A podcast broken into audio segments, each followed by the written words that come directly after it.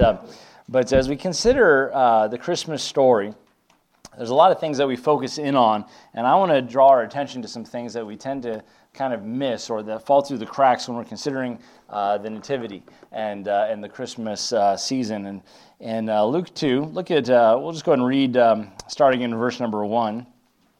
Luke 2, verse number 1. The Bible says, And it came to pass in those days that there went out a decree from Caesar Augustus that all the world should be taxed.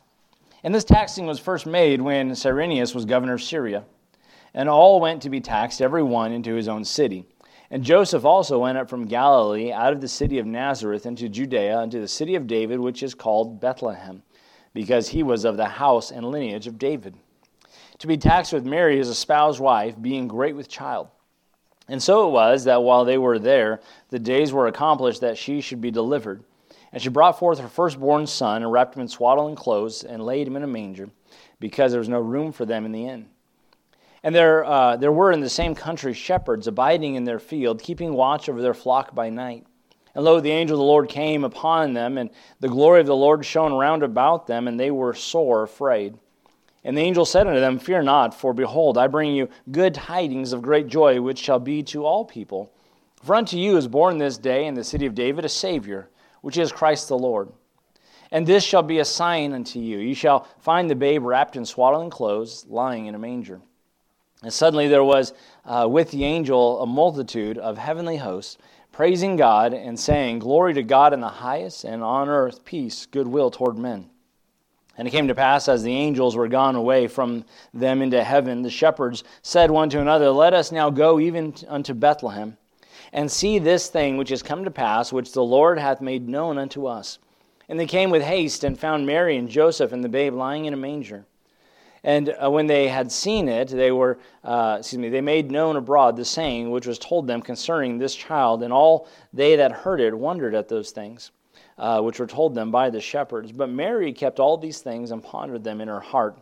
And the shepherds returned glorifying and praising God for all the things that they had heard and seen, as it was told unto them. And let's pray. Heavenly Father, I ask that you would help us now as we uh, consider some, uh, some various passages and some characters around this uh, Christmas story. And, and Lord, we do thank you for sending your Son into this world to, to pay the price for sin and to rescue sinners. Even as Joseph was instructed, you should call his name Jesus, for he shall save his people from their sins. Lord, we are so thankful that you are a God who saves, that you're a God who, who condescends to us to meet us where we are at, to bring us to you. Uh, what a tremendous Savior. What a tremendous God. Lord, I pray that you'd uh, stir our hearts this morning. I pray, Father, if there's one here that doesn't know you as Savior, that they'd get that matter settled today. I pray that you'd stir uh, believers the importance of, uh, of, of, Christmas and uh, the importance of, uh, of sharing the truth of Christ with others. That you came into this world not just to save those that are interested in you, but to save anyone. Whosoever will may come. Lord, I pray that you'd uh, help us now, we ask in Jesus' name. Amen. You know, for most people, Christmas really is the most wonderful time of the year. Um, as uh, Christians, we celebrate, as we celebrate, we think of God sending his son into this world. We think about, we think about all the things, you know, we hear this phrase all the time, you know, Jesus is the reason for the season. We try to emphasize that, or we may, we may hear this phrase, let's keep Christ in Christmas, or let's put Christ back into Christmas as, uh, as all around us, you know, the, the secularists and the, really the anti-Christians want to try to remove, uh, remove them from all uh, facets of life and all areas of life. And and, uh, you know, as, as Christians, it's a very special time for us because it really is the beginning of, uh, of the story of Jesus as far as from the earthly perspective, from the human perspective. But, you know, for others, uh, when we think about Christmas, it's really a time for some of loneliness, of sorrow. Uh, people that deal with heartbreak or, or missing those who are no longer here. Others, uh, Christmas is painful because of the, uh, there may be the lack of resources. Uh, um, uh, to give to people that they love or, or uh, you know, things that they want to do at that time. Uh, for many, it's a time of overindulgence in, in rich foods and overspending on gifts and, uh, and so forth. Um, um, I remember thinking about uh, uh, that movie, Christmas with the Cranks. And uh, he goes through this whole list of how much Christmas costs them over the year, and between, between giving to charities and, and buying presents and all the different things that were going on, and, and, and how much is spent. It can get out of hand pretty quickly. There's a lot of things that we can give ourselves to. And, you know, it's a, it really is a time of celebration for believers. Uh, it doesn't matter that, uh, you know, uh, you know, as we talked about a couple weeks ago, you know, we can try to pinpoint even the timing of it. It, really doesn't matter. Uh, the point is that Christ came, that God took on flesh and came for sinners and, uh, and for sinful men to, to rescue sinners uh, from a sinner's hell. And we're very thankful for that. We celebrate that and we rejoice in that you know around around uh, here we celebrate with uh, we sing christmas hymns. We we preach christmas messages and we we uh, we teach uh, lessons in a sunday school. And, and, although apologetics is a little bit different for uh, christmas season but uh, i heard it was good brother. Um, but you know um, but you know, there's all the things that are going on, the cantatas, and you know, these are all almost expected, and these are all aspects that we celebrate the, this time of Christmas. One of the things I enjoy is the nativity scene a couple years back, I did a, uh, I did a series on, um, on the various characters surrounding uh, Christmas and surrounding the Nativity. And, uh, you know, the characters themselves, they really tell us a lot. Uh, uh, last week we looked at Mary and Joseph, right? We looked at both of their lineages, going back to David and the fulfillment of prophecy, and how I, I, I built a case that it's very likely that had the kings continued and had they not been in bondage and under, uh, at this point, Roman occupation, Joseph likely would have been king of Israel following the, the lineage going on down. On the other side of the family tree, we have Mary, uh, the, the earthly mother, the, the virgin for, through whose womb Christ came, and her lineage also takes us back to, to David and how Christ, uh, Christ uh, fulfilling the prophecy of Messiah would one day rule and reign from the throne of his father David. And we see how God does everything perfect in his time. And, and uh, we look at the shepherds. I love the story of the shepherds because, because when you look at the shepherds, they got an angelic message showing up to the shepherds. What's interesting about the shepherds is these shepherds in particular, uh, I believe they were the ones that, that uh, oversaw the particular lambs. These were the spotless lambs that were being raised for the sole purpose to be sacrificed at the time of Passover and, uh, and for, the, uh, for the temple worship. And here, these shepherds, they lived with the sheep, they were among the sheep, and it was a very holy profession in the sense of the shepherds, uh, the sheep that they watched over. However, the shepherds themselves were dirty. It was a despised job. It was, uh, it was a minimum wage job, so to speak. This was, uh, this was not something you aspired to. None of the kids would say, When I grow up, I want to be a shepherd. It was filthy, it was dirty, and you know what? The shepherds were not even allowed into the temple. They weren't allowed into the synagogue. They were dirty. They were unclean for having spent time with these sheep. And yet, those were the ones they get this angelic message in the field. A night like any other night, they're sitting there. Uh, who knows what the shepherds did to, to pass the time? And all of a sudden, the lights, uh, the skies light up. And they get this angelic message that, uh, that they, would, uh, they would be the ones that would see Messiah, the, see this baby coming into this world. And here's the sign that's going to be to these shepherds a sign that they would readily recognize you shall find the babe wrapped in swaddling clothes, lying in a manger. Well, they knew all about that because they had to give such care to these uh, sacrificial lambs that they would swaddle them in swaddling cloth and, uh, and to, to, to, to help them, protect them, keep them from getting sores and wounds. And uh, they knew what that meant. And so when they go and they'd find, they'd see this sign of this, uh, of this baby wrapped in swaddling clothes, lying in a manger, very unusual scene. But it's amazing that they get this heavenly invitation of all the people. It didn't go to the Pharisees. It didn't go to the priests. It did not go to the religious leaders. It didn't go to the Sanhedrin. It went to shepherds. And we see all that as, as Christ was the, the Lamb of God, which would take away the sins of the world. And there's so much uh, wonderful, uh, wonderful picture that is painted there. I think about even, uh, even uh, Zacharias and Elizabeth, Mary's cousin Elizabeth.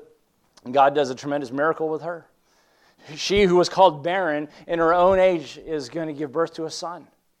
But we wonder what's the significance of this? Why did they make such a big deal that, that she was barren and had no child? Well, well, we know that Zacharias was of the order of Abijah, which is uh, one of the sons of Aaron, the first high priest. And as he was doing his priestly duty and he was going around, uh, you know, he would do his two times a year plus extra holiday, uh, special days, high days. Uh, they'd go to the temple in Jerusalem, and he would do his duty. Here's, here's Zacharias, a descendant of the high priest. By the way, when time we come to the, the, the New Testament here, the high priest that was the high priest uh, was Roman appointed.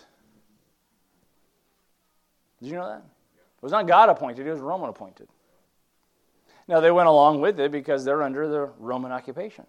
Now, he, the, he met the requirements. You know, he was a son of Aaron and, and all that other stuff. But, but I, I, I tend to wonder, ask this question could it be that Zacharias was the legitimate high priest for that era, for that time? Which would further emphasize why it's such a big deal for him not to have a son. Because how is the high priesthood passed on? To the son. So, so here's Zechariah doing his duties, and he's there, and he's, um, I can just see him there. He's lighting a candle or doing what he's doing there in the temple, and an angel appears to him. Now, if you know anything about the high priest, if you know anything about the, the Day of Atonement and these different things going on in the temple, what happens if the high priest is on the Day of Atonement going into the holy place and has, uh, has sin in his life that he has not offered sacrifice for? He drops dead, right? He's in the holy place. So imagine doing your duty in the temple. Here he is, uh, knowing all these things. He's lighting a candle, and an angel shows up. What would you think? yeah, it's my time, right? And he says, No wonder he says, Fear not. And he tells him, Your wife's going to have a son. And then he strikes him with dumbness. He can't speak until John comes. So all this is going on. They name him John. This is really unusual. Jesus, when, uh, when the Caesar finds out about Jesus being born king of the Jews, and the wise men do not return, do you remember how he responded? Well, we're just going to kill every child under two years old, every, every man child, every boy under two years old. Where is John the Baptist spending his days? Where do we find him when he first comes to the scene? He's in the backside of the desert. He's in the wilderness. Not going to find him out there. We know that Jesus, with his parents, go down to Egypt. Where's John the Baptist? Could he have been raised in the wilderness? Maybe. But I know this about him. He's out there doing something very unusual. He's out there baptizing people in the wilderness, preparing the way for Messiah. And his message is this get ready for the kingdom. Get ready for the kingdom. Well, if you know anything about the prophecies about this coming kingdom and this future king who's going to sit on the throne of his father David, you, would know that, that God was choosing his people, Israel, that, that those that would receive their Messiah would be priests in this kingdom. Well, you go back to the Old Testament, what would happen when you were ordained to the priesthood? You'd go through this ceremonial cleansing where they would douse you with water, and it was a ceremonial cleansing uh, um, of, of, of, of, preparing you for this high office of the priesthood. He's out there ordaining priests for their coming kingdom as they repent and get ready for the kingdom of God. It very well might be that John the Baptist was truly the last of the legitimate priests. Now, think about this. Follow me here just for a second. Uh, I'm, I'm kind of unpacking these characters that are around the Nativity. Jesus comes to him, John, to be baptized. Do you remember how John responded to Jesus? I have need that you baptize me. Because Jesus didn't have sins to, be, to repent of. What was it that he was going to be baptized for? Now, up to this point, Jesus did not have a ministry, so to speak. This was going to be the kickoff of his ministry. So here's what Jesus says to him let it be for righteousness' sake. And, and the, the wording there, the grammar is literally rendered, let it be for the fulfillment of righteousness. In other words, he comes to John and he says, you know, and this is, this is me kind of, uh, I'm going to fill in the gaps and let you know what's, what's, what's, what's kind of my opinion here versus what the scriptures say explicitly. But again, keeping in mind that, that, that both of John's parents were of the lineage of Aaron. Zechariah was there doing his duties. Aaron, Abijah, him, uh, Zechariah. If in fact he is the legitimate high priest, his son now would, would, would, would exercise that office it just might be that John the Baptist was the last of the legitimate high priests. Jesus comes to him John, you are the last high priest. I need you now to ordain me as a priest, as I will be the final high priest. Not of the order of Aaron, but of a previous order, as Hebrews tells us, the order of Melchizedek. And as Jesus comes to the scene, he submits himself to John's baptism, uh, a, a, ceremonial cleansing, if you would, to prepare for the office of the priest. And what does he do? He immediately starts going out and begins his ministry. He finds his disciples. He says, Follow me, and I'll make you to become fishers of men. And he, and he takes them on this journey. And what are they doing? They're preaching the gospel of the kingdom, and they're going out, and they are also baptizing people and, and sharing this thing. We come to the very end of Jesus' ministry. He lays down his life, the final propitiation, the final sacrifice for sins. He raises up his life again. He gives his disciples some marching orders. And what does he tell them to do?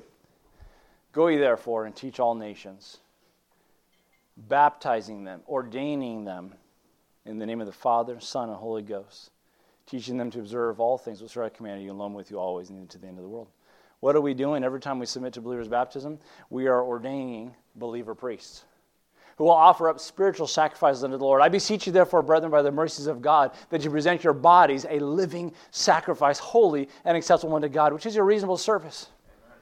See, see, every picture, every character is showing us something about Christ and his mission and what his purpose is, and we go through all these things. So I think about them. I think about the angels. I think about uh, all the different aspects uh, revolving around this, and and uh, uh and and I think about I think about the worship of this time of year. The worship. You know, the angels, they worshiped. We just read that. The, the shepherds fell down and they worshiped the baby. The wise men came and they had gifts and they, they wanted to go and worship the child. In fact, even the animals, in their own way, worship as even uh, a creation itself shows the glory and power in his Godhead. We see all these people in the Nativity, but you know, there's some people in the Nativity that we tend to leave out, some groups. And if we're not careful, even in our own Christian life, we tend to leave them out of the message of Christmas, the message of Christ. I think about one of the first groups that we leave out are the ignorant. The first, uh, first missing person to consider is Caesar Augustus. In Luke uh, 2, we read that in the first, uh, first few verses there. It tells us that he ordered a taxing, if you would, uh, this census that would ha- take place. And, um, uh, and uh, he, wanted, um, uh, he wanted to know how many people were in his kingdom. Now, he probably did this as preparation for levying taxes on the people to raise the revenue or, or whatnot. We understand that nothing, uh, there's nothing new under the sun. Uh, you know, the, uh, the government's going to do what government does, and they're going to try to raise the taxes. They're going to try to, to, to, leverage it just right for them. But, uh, but Caesar Augustus, here's the way the Caesars saw themselves. They saw themselves as God on earth. And, uh, and Roman citizens were required to offer a pinch of incense upon a burning altar and worship him once per year. And what Augustus did not know is that the one, the one true living God, was, um, was using this poor, ignorant Roman to accomplish his sovereign will. Uh, what Augustus did not know is that God was using him, the ruler of the most powerful empire in the world, to accomplish his will in ancient prophecy. See, we have no way of knowing what the reason why Augustus chose this time, this day, this, uh, this season, if you would. But we know this in Galatians 4 4 through 5, it tells us this. But when the fullness of time was come, when the fullness of time was come, God sent forth his Son, made of a woman, made under the law, to redeem them that under the law, that we might receive the adoption of sons. So, so we have these players, they're ignorant what's going on. I think about how David, I'm sorry, how um, Joseph, where, where was Joseph living, by the way, when all this took place? Nazareth, the tiny town of Nazareth as they said about Jesus, can any good thing come out of Nazareth? I mean, that's how they viewed the, the uh, people of Nazareth. But the prophecy said he'd be in Bethlehem. How do we get Joseph from Nazareth to Bethlehem so that this prophecy can be fulfilled? Here's Caesar Augustus. Again, I don't know what prompted it, but maybe he's thinking, you know, it's been a while since we've had a census, and we got to figure out how we're going to get some res- revenue. Why don't we uh, have everyone go back to their. Uh, their, uh, their, their family city or their, their origin so we can get this census thing going. And, and uh, here we go. Let's get people moving. You think, you think he just had this idea one day? God knew exactly what he was doing. When the fullness of time was come, when God sent his son into the world, the ancient world, uh, uh, really benefited several conditions here at this time period when this fullness of time has come. Of course, uh, we, ha- we, this is the time, this is going to be the fulfillment of several prophecies of the first advent of Christ when he would come to this earth. All the way back in the Garden of Eden, in Genesis 3, verse number 15, we have the first glimpse of the gospel when God tells Eve that, that a seed from the woman would bruise the serpent's head and, uh, and, and, there was going to be a Messiah. There was going to be this seed that would accomplish God's will, which would, which would uh, bring all this stuff back together. And so here it comes to the time, this fullness of time. I think about Roman law. Roman law at the time would protect uh, Paul and others as they traveled the Roman world and preached the gospel. I think about Roman peace at the time. The lack of wars in the Roman Empire allowed the apostles and the early believers to travel freely without fear. Think about the Roman roads. You know, the expression was all roads lead to Rome. The, the Roman uh, road system allowed them um, to travel, uh, travel far all around the known world there at the time into the spread of the gospel and spread of those churches in those early days. I think about the Greek language. It was the most common language at the time. It was, if you would, even a trade language. And, um, and it was such a, uh, such a detailed language. I, I, I love when I go back and I'm studying some of the Greek um, you know, I don't do that just to you know try to correct the Bible. I don't do that to try to say you know I know more than you. But there's some there's some preciseness at times when you go back there and you think, man, we don't even use English like this, the way that it's done. And uh, and it was just such a such a great time where God was going to preserve His word for, uh, for the rest of the ages. Per, fullness of time was come. When Augustus issued his decree, he didn't know that he was being used of God to fulfill another ancient prophecy. In Micah 5 2, the Bible says, But thou, Bethlehem Ephratah, though thou be little among the thousands of Judah, yet out of thee shall he come forth unto me, that is to be ruler in Israel, whose going forth had been from old, from everlasting. The everlasting one was going to be born. Try to wrap your mind around that one. Because the families of Joseph and Mary were from Bethlehem, the command to be uh, counted forced them to travel from Nazareth. Luke 2 4, uh, we see that in Luke 2, uh, 2, verse number 4, we just read. Uh, and so, all the way to Bethlehem, and, and uh, where Jesus would then be born. We see that in verse number 6. And so it was that while they were there, there in Bethlehem, that the days were accomplished that she should be delivered. See, Augustus was ignorant of his involvement in the sovereign plan of God. He's going out with his own plan. He's, I, I'm, I'm God here on this earth, and, and I, you know, I'm Caesar, and, and I'm the one that is, uh, that is sovereign in this land. Yet, as much as part of the, he's as much part of the Christmas story as the angels, as the shepherds. Without him, there would not be a going to Bethlehem. You know, it's amazing how God is even working in our lives around the ignorant. Those that, uh, that are completely just oblivious to God, God doing anything. But Jesus came in the world to save people just like him. He came uh, to save those who are ignorant of God and, and living for themselves. Uh, um, yeah, um, he came to save the dead, the deceived, the, the depraved, the doomed. I think about Ephesians 2. In fact, let me just turn there real quick. Ephesians 2 and verse number 1.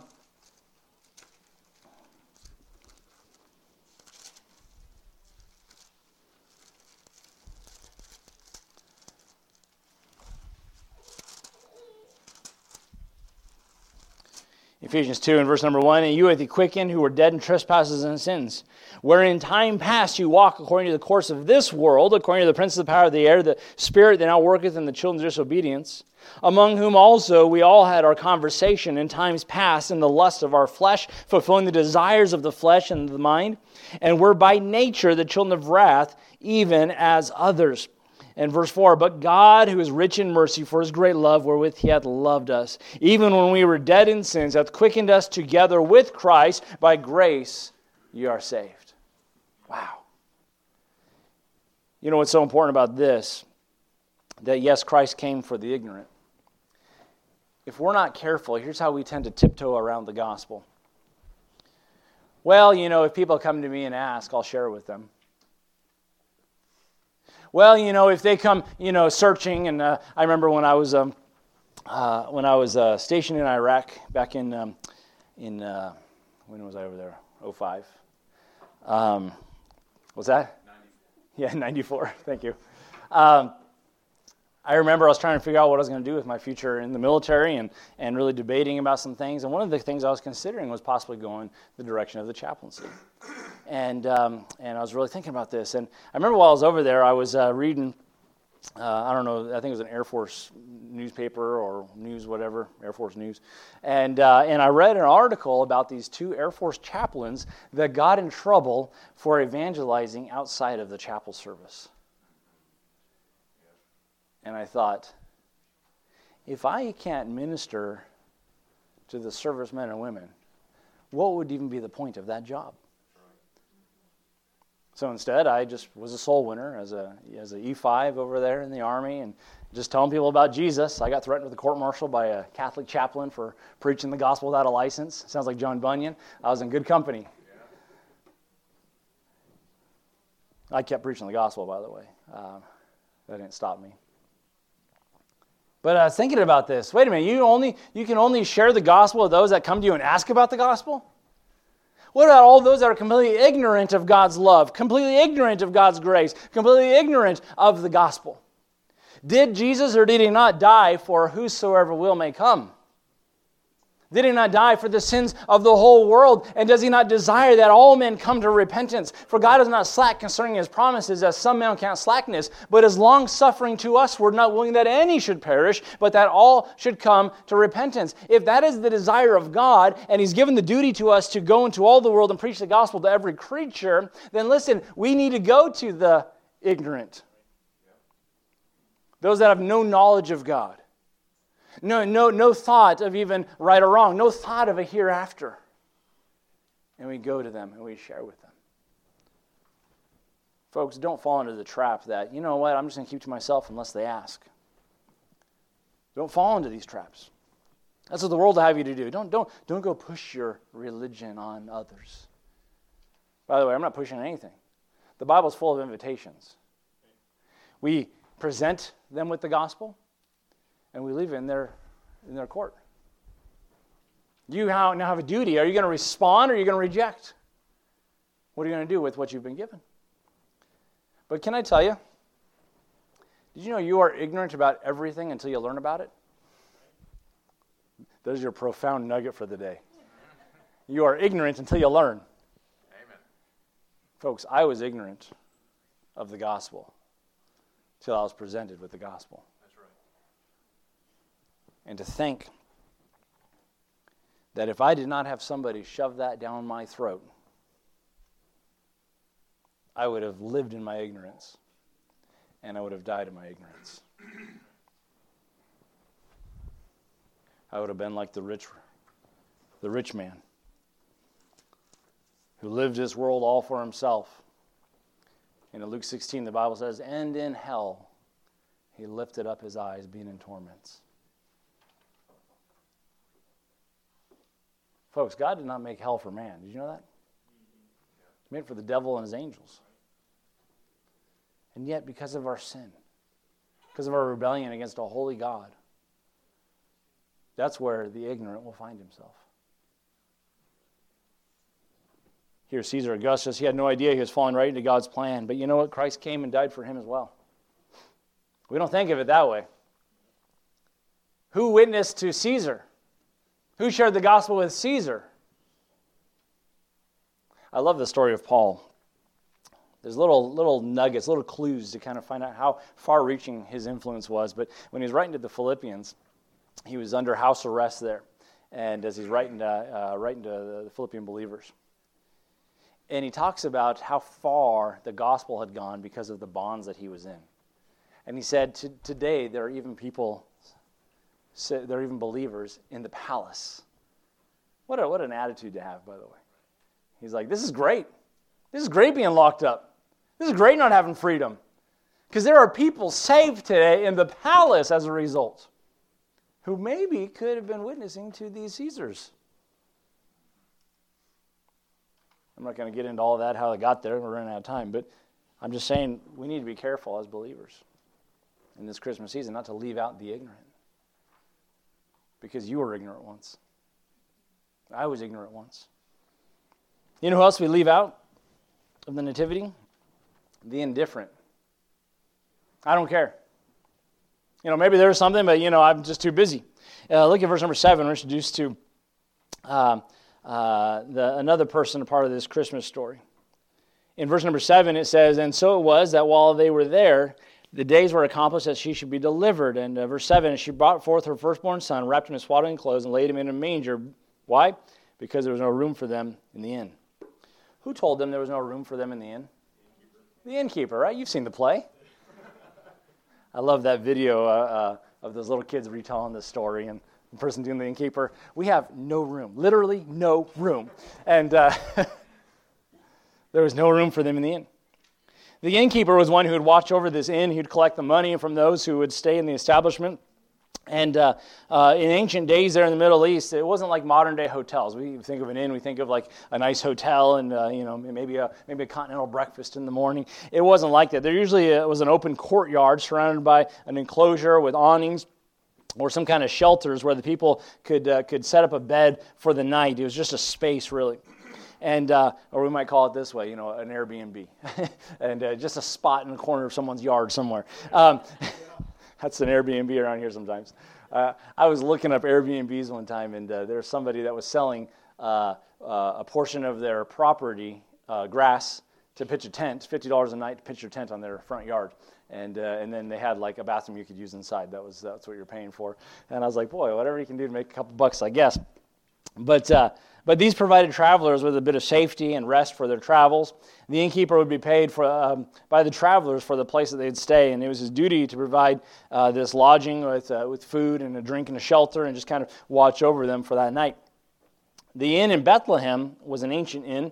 Uh, it had been um, a, a business in business for a long time. It was known as um, uh, uh, Chimham's Inn, named after the friend of King David in 2 Samuel 19. Uh, Jeremiah stayed at that inn when he was uh, kidnapped and taken to Egypt in Jeremiah 41.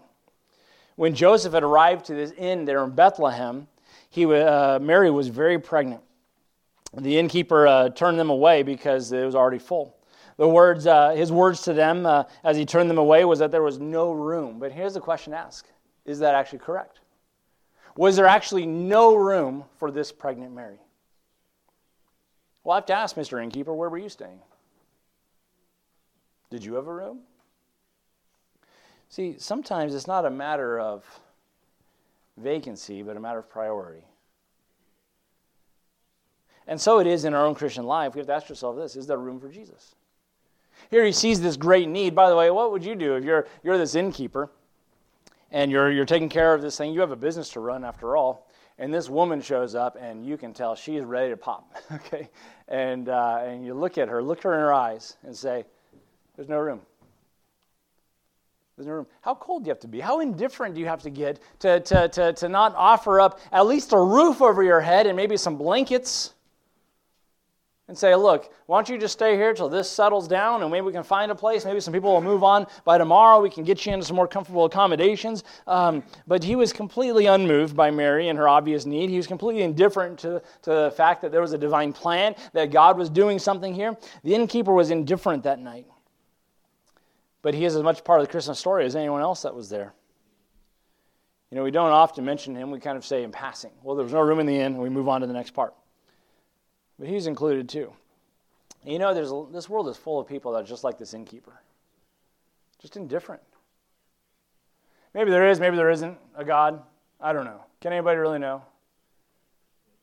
Well, folks, we're going to face that God one day. My. Um, my son's been witnessing to a friend of his, and he's believed in a lot of the, the lies that are going around there. Well, Christianity is oppressive, and you know all these things that, uh, that liberals like to point out, but they'll, they'll, never give you a verse or how they can, you know, wh- wh- where's this oppressiveness coming from? Uh, by the way, if you are a fan, if you are a student of history, you'll find that Christianity liberates every culture that touches. But you become very indifferent and you look at other things as your excuse why you don't trust the true and living God. By the way, do people mess up? Have people made mistakes? have Christians made mistakes? But that is a terrible way to judge a perfect and holy God. You don't judge them through that lens. Potential spam's calling. Call them back. But you know, we think of these that uh, you know they've got nothing to do with, with God. They don't care about the Lord Jesus Christ. They don't care about the gospel of grace. They just live in their lives. And by the way, I will say this: be careful. Don't close off those doors. They may be indifferent now because they're living lives. They may be indifferent now because there's so much going on, but the time is going to come. The time very well may come where God so gets a hold of their life that there is nothing else that is, that is arresting their time. That this is the most important thing. Be there. Be ready. Hey, I remember when I had a friend who was telling me about Jesus Christ, telling me about a God who loves me, telling me about a God who, who laid down his son's life uh, so that I might be saved. And, uh, you know, I may not understand it all, but you know what? Maybe he'll have some answers. Maybe she'll have something to say. See, when Jesus came, the Bible tells us he came into his own in John 1 11. And what happened? And his own received him not. He came into his own, and his own was indifferent. He came into his own, and his own received him not, talking about the Jewish people. But he came anyway. He came anyway. He came, he died. He, he died to save the indifferent from their sins and from themselves. They're a part of the whosoever that Jesus came and died for. Jesus died for the indifferent. In the last days, John 7 37, in the last days of the feast, Jesus stood and cried, saying, If any man thirst, let him come unto me and drink. If the indifferent will hear him and come to him, they too will be saved. Christ came for the indifferent, Christ came for the ignorant, Christ came for the skeptical. We leave out the skeptical of this nativity story. Look at verse number 15. We're in Luke 2. Look at verse 15. And it came to pass that as the angels were gone away, from them into heaven, the shepherds said one to another, Let us now go even to Bethlehem and to see this thing which was which come to pass, which the Lord made known unto us. Verse 16, and they came in uh, with haste and found Mary and Joseph and the babe lying in a manger. And when they had seen it, they made known the, abroad the saying which was told them concerning the child, and all they that heard it. Now get this, let me, let me back up again, verse 17. When they had seen it, they made known abroad the saying which was told them concerning the child. Now, remember what I said to you about shepherds?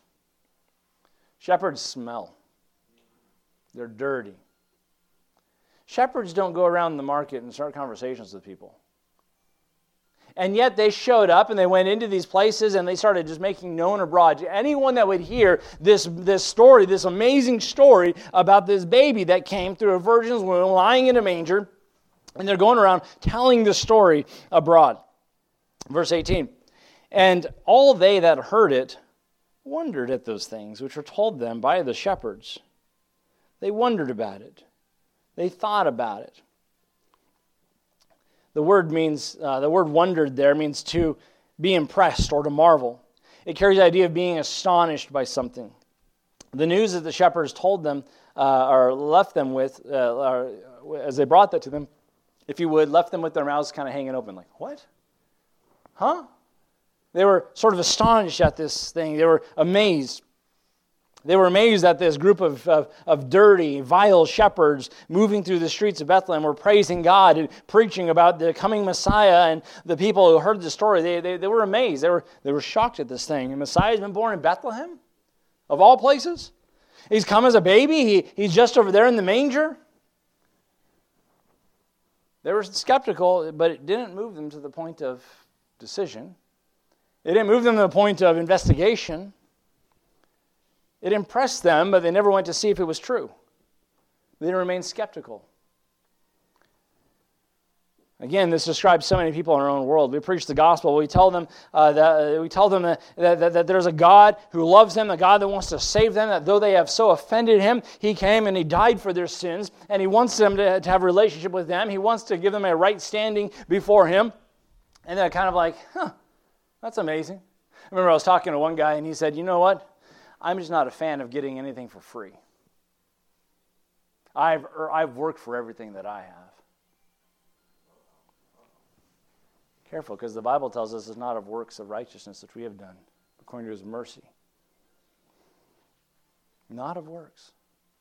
For by grace you are saved through faith, not of yourselves. This is a gift of God, not of works, lest any man should boast. I was talking to a person just recently, and I had said, you know, there's really two religions in the entire world. And this is, by the way, I think how you can tell that this, that, that, that, that the, the biblical way of heaven, the biblical way to God, could not be man's idea. Because you know what man comes up with? They come up with something you see all around the world today. And what is that? It doesn't matter what religion it is. What must you do to be right with God or to have this right end? Some, some don't believe in God, but they maybe believe in like this eternal nirvana or some kind of end, whatever it is, right? What must you do to accomplish this? God says the answer to that question is nothing. You can't do enough. You could never, in your own flesh and in your own strength, be good enough, be right enough to earn your way to God. That's the whole miracle of Christmas is that God took on human flesh. Emmanuel, God with us. The deity of Christ is so, uh, so important in this, in this conversation because here it is God taking on flesh to redeem mankind to himself. He became a man to redeem man lived a perfect sinless life, laid himself down as the ultimate and final sacrifice. And that blows our mind. That leaves us astonished. But the question is, were you not were you impressed with this story? The question is, will you receive this story? Will you believe it as truth? For by grace you are saved through what? Faith. Through faith. You know, we all have faith in something.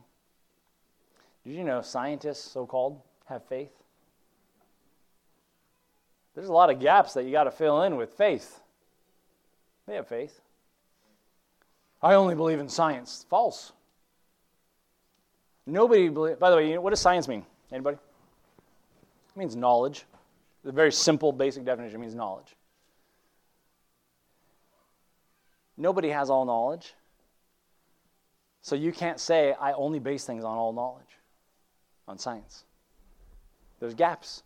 That's why we, by the way, that's why we still, as long as we have recorded history, as, long, as far as science has come, we still have scientists discovering things because we're still figuring out God.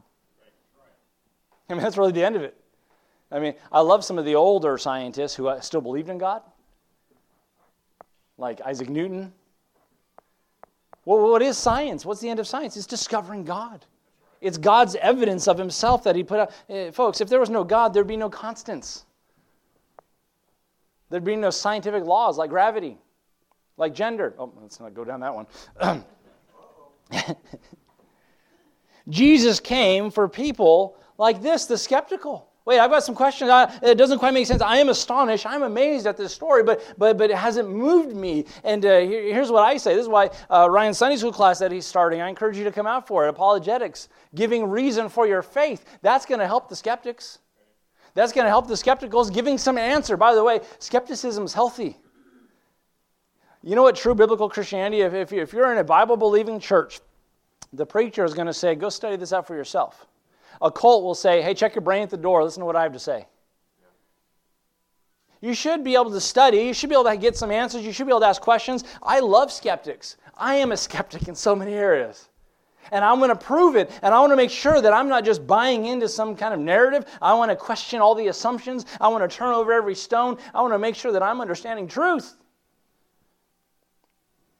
I think about the rich young ruler in, uh, in Mark 10 verse number 17 to 22, the Bible tells us this story. He ran to Jesus looking for spiritual answers. It says, And when he was gone forth into the way, there came one running and kneeled, um, and, and kneeled to him and asked him, Good master, what shall I do that I may inherit eternal life?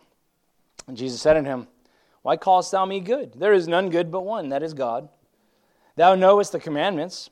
Do not commit adultery, do not kill, do not steal, do not bear false witness, defraud not, honor thy father and thy mother. And he answered and said to him, Master, all these have I observed from my youth. And Jesus, beholding him, loved him, and said unto him, One thing thou lackest. Go thy way, sell all that thou hast, and give to the poor, and thou shalt have treasure in heaven. And come, take up thy, uh, the cross, thy cross, and follow me. And he was sad at the saying, and went away grieved, for he had great possessions. Jesus here is laying out the cost of following him, and, and he comes to this rich young ruler, and that was that was this need that he had, and and uh, and he comes to him and he says, "What must I do?" And he says, "Hey, hey, do take this next step, and you're gonna treasure in heaven." Ooh, that's a hard one. Walked away very discouraged. You know, every time you hear a sermon and every time you, you, you, you, you, you, you're presented with biblical truth, God's passing close to you. God's giving an opportunity to respond, an opportunity to, to, to, to, say, God, I heard, I listened, and here's my response. Here's how I'm turning to you. And every time, every time uh, uh, someone invites you with the gospel message to be saved, or every time you share the gospel with somebody, God's given that opportunity, and He's inviting and He's wooing, uh, wooing them. And I think about uh, the songwriter uh, um, uh, Fanny Crosby was mentioned earlier today, and and she was, I believe the story was right, she was visiting some women in prison and and was sharing sharing testimony and the gospel and and uh, there was a lady there uh, that she was kind of responding to what was being said, and she's in one of the, uh, and she, she, she says there, she says, Oh, pass me not, O Lord, pass me not. And she wrote that song, Pass me not, O gentle Savior. While on others thou art calling, do not pass me by. And when God is moving and when God is uh, uh, drawing people, uh, I don't want to be the one that is missed. I don't want to be so caught up in my skepticism and I don't want to be so caught up in my questioning that I don't take the step of faith and say, God, I will believe like the one man that came to Jesus and Jesus said, Hey, if you just have faith, he says, Oh, I believe. Help thou mine unbelief. God, could you make up the difference? Could you make up the gap where I might be missing it just a little bit? We're, we're challenged by Isaiah 55, verse number 6 Seek ye the Lord while he may be found, call upon him while he is near. So the challenge is to the skeptic don't simply keep marveling at the message, respond. Respond. Maybe you're here this morning and you say, you know, I, I don't know if I've ever been saved. I don't know if I've ever been saved the Bible way. The challenge is this respond. Respond. He gives an invitation. He says, Whosoever will may come. And, uh, and there's the response Come. Come is what he's saying. He's, he's pleading with you. He's calling you. We're not promised another day.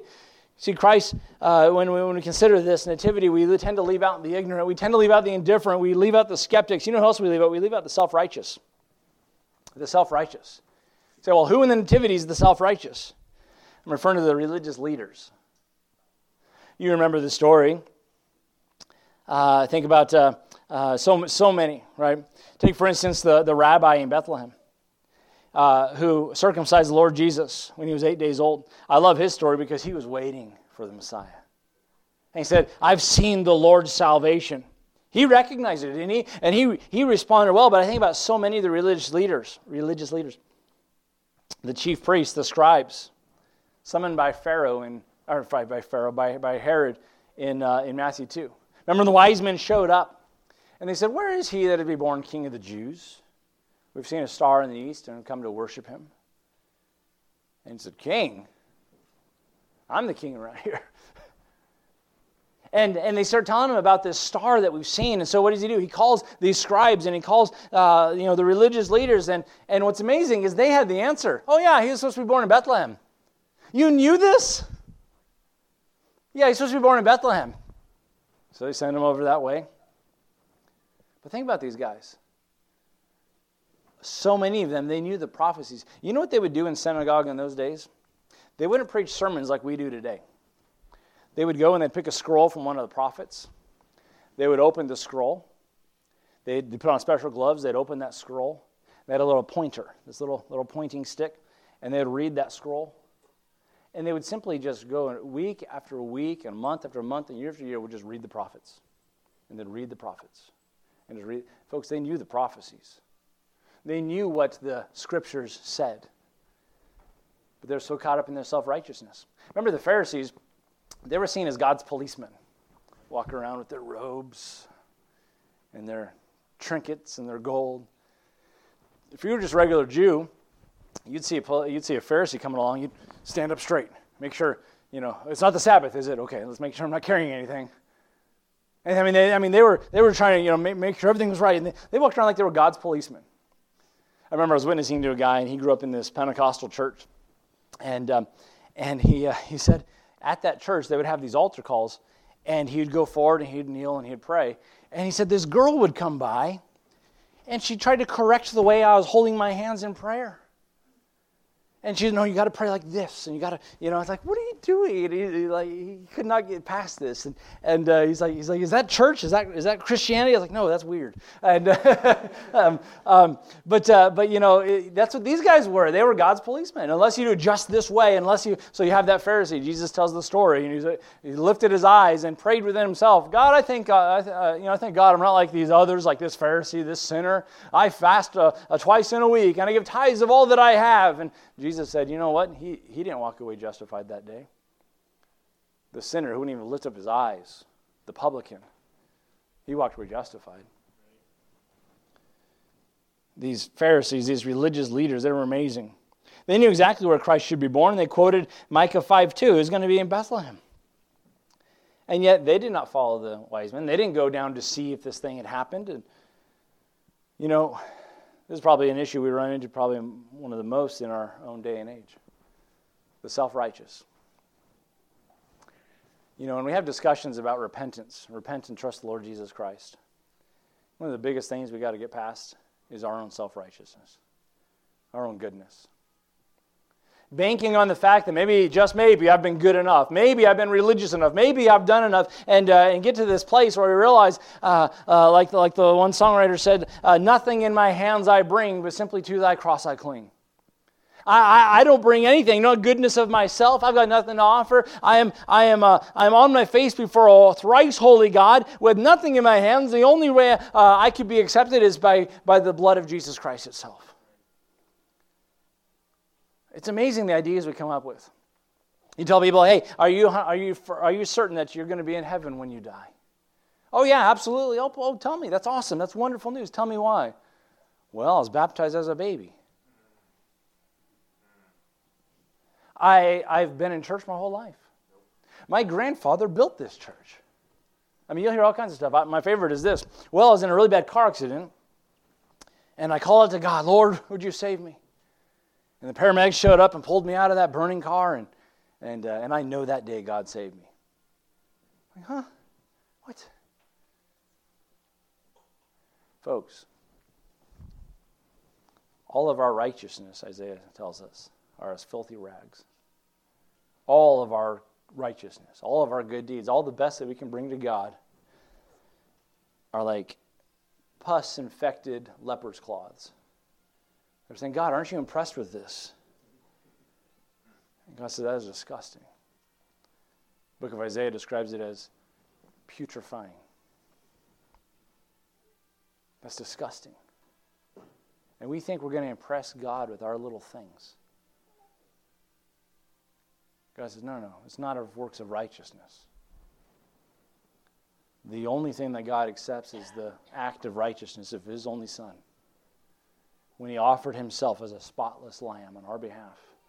The substitutionary death of Jesus Christ, the innocent dying for the guilty, that the guilty might go free. How important that is. See, we fall into a world that 2 Timothy 3 5 talks about having a form of godliness but denying the power thereof. From such turn away. All around us, we have people that, religious people or, or just self sufficient people. So, I'm the self made man. I don't depend on anybody. Yeah, you're going to try to bank your eternity on that? When you stand before the King of Kings and Lord of Lords, you stand before the thrice holy God. And the Bible tells us in Revelation that the books were open, and another book was open, which is the book of life. And the dead were judged of the things which were written in the books of what sort they were. And, uh, and death and hell gave up the dead, and whosoever's name was not found written in the book of life were cast in the lake of fire, which is the second death. You, you think you were going to stand before that God? This God, uh, where the both small and great stood before, from uh, heaven and earth fled away because there was found no place for them, that, that God, you're going to stand before Him and say, I got this? No, we fall on our face before Him.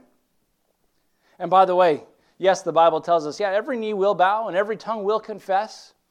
But let me just say, you better be sure that you're bowing and confessing now. Because when you bow and confess, then it's too late. It's too late. The self righteous needs to humble himself and say, I can't save myself. I'm out of time, got more to, to share, but when we think about the Nativity, we leave out the ignorant, the indifference, the skeptics, the self righteous. We even leave out the wicked. King Herod, which is known as Herod the Great, was a wicked man. He was half Jewish, half Edomite. As a half Jew, half Gentile, the Jews had little use for him. He served as a king, but was under the control of the Roman emperor. And it, uh, um, uh, in an attempt to, uh, to, to win favor of the Jews and maintain peace in his kingdom, he, uh, he'd spend 46 years and an enormous sum of money turning the Jewish temple into a place of beauty and splendor. King Herod was also a very cruel man. He had, he had wives and sons put to death because he felt like they were, uh, uh, they were after his power. When, he be, when it became clear that he would die, he ordered that 70 Jewish religious, excuse me, religious leaders be executed when he died so that on the day of his death there'd be weeping. That was very cruel. It was this cruel, self centered king that murdered uh, uh, uh, and murderer that the wise men approached to find the, the person they called king of the Jews. Herod made a show, uh, you know, he, he, when he inquired of them, he said, You know, I want to go and worship as well. And of course, when they did not return, we know the story. You know, our world is full of self centered and cruel people, wicked people. They need to know that Jesus came and died for them. You know, I think there's some people we just say, oh, they don't deserve the gospel. We don't want to share the gospel with them. Jesus died for people like King Herod and the soldiers that carried out his orders. You know, Jesus died for the abortionists, he died for the serial killers. He died for murderers. He died for drunks and drug addicts and homosexuals and lesbians and thieves. And he died for ruthless people. He died for uh, uh, uh, people that are living for, for power. And, and uh, he died for people that would, that would uh, uh, you know, sell their own souls and sell their own children just to get ahead. these are all the people he died for the hateful people, the, the robbers, and Folks we rub shoulders with every day, sinful people living for self, and, and uh, he died for all these people. He came for these people, folks. That's, that's, that's the message of Christmas. You say, well, you're talking kind of heavy things about Christmas. It's supposed to be about a baby and a manger, and this is fun and it's light. And, and no, no, no. This is why he came. Mark 10 45, for even the Son of Man came not to be ministered to, to, but to minister and to give his life a ransom for many. 1 Corinthians 15 3 and 4, for I delivered one, uh, unto you, first of all, that which also I received, how that Christ died for our sins according to the Scriptures, that he was buried, that he rose again the third day according to the Scriptures. Romans 5 6 through 9, for when we were yet without strength, in due time, Christ died for the ungodly. For scarcely for a righteous man would one die, yet peradventure for a good man some would even dare to die. But God commended his love toward us, and while we are yet sinners, Christ died for us. Much more than being now justified by his blood, we shall be saved from wrath through him. Folks, Christ came into this world to save sinners. That's the message of Christmas. You know, it's amazing this time of year. If you're like us, you know, you've got your series of movies that you'll take your family through and you enjoy these Christmas movies and you'll, you'll enjoy these different traditions and cookie baking and decorating and trees and all this other kinds of stuff. But I find it so comical every year that when you go through these movies, many of them, there's always somebody trying to figure out the meaning of Christmas. What's it really all about? I remember when Lucy Liu asked the, uh, you know, asked the Grinch, and he says, presents, right? And uh, Nick can do it better than I can. and uh, um, you know, and uh, you know, and, and many times they don't actually ever come to a conclusion, or it'll be like, well, it's about family, and it's about this, it's about that. No, no, it's about it's about the Son of God became man, so that man can become the sons of God. He came to give his life a ransom, to lay down his life on our behalf, that we through his blood might be saved. That's the Christmas message. And folks, it's for everyone. It's for whosoever will may come. And that's, that's an important challenge because during this time of year, often we do get very caught up in the family traditions. We do get very caught up in, in self. Yes, I know it many times it is a selfless time. There's a lot of things to do to serve others and various things, but if we're not careful, we really miss what it's all about. So I encourage you even, you know, this next week, invite people out. They're going to hear about this, this baby in a manger next week, and they're going to hear what it's all about. Christ loved them. Christ loves you. And Christ wants to see this world saved. You know, we talk a lot about all the things wrong in this world, and we have the answer. But you know what? We just as easily can leave out the ones that are typically left out of the Nativity if we're not careful. Well, I just don't want to get into it with that person. Christ loves them. I don't think it's right to just sort of impose my beliefs on somebody else. Why are you afraid of ridicule? Afraid of getting a little uncomfortable? I wonder how comfortable Jesus was on that cross. Let's pray. I appreciate you all this morning. Lord, we thank you for this time together this morning.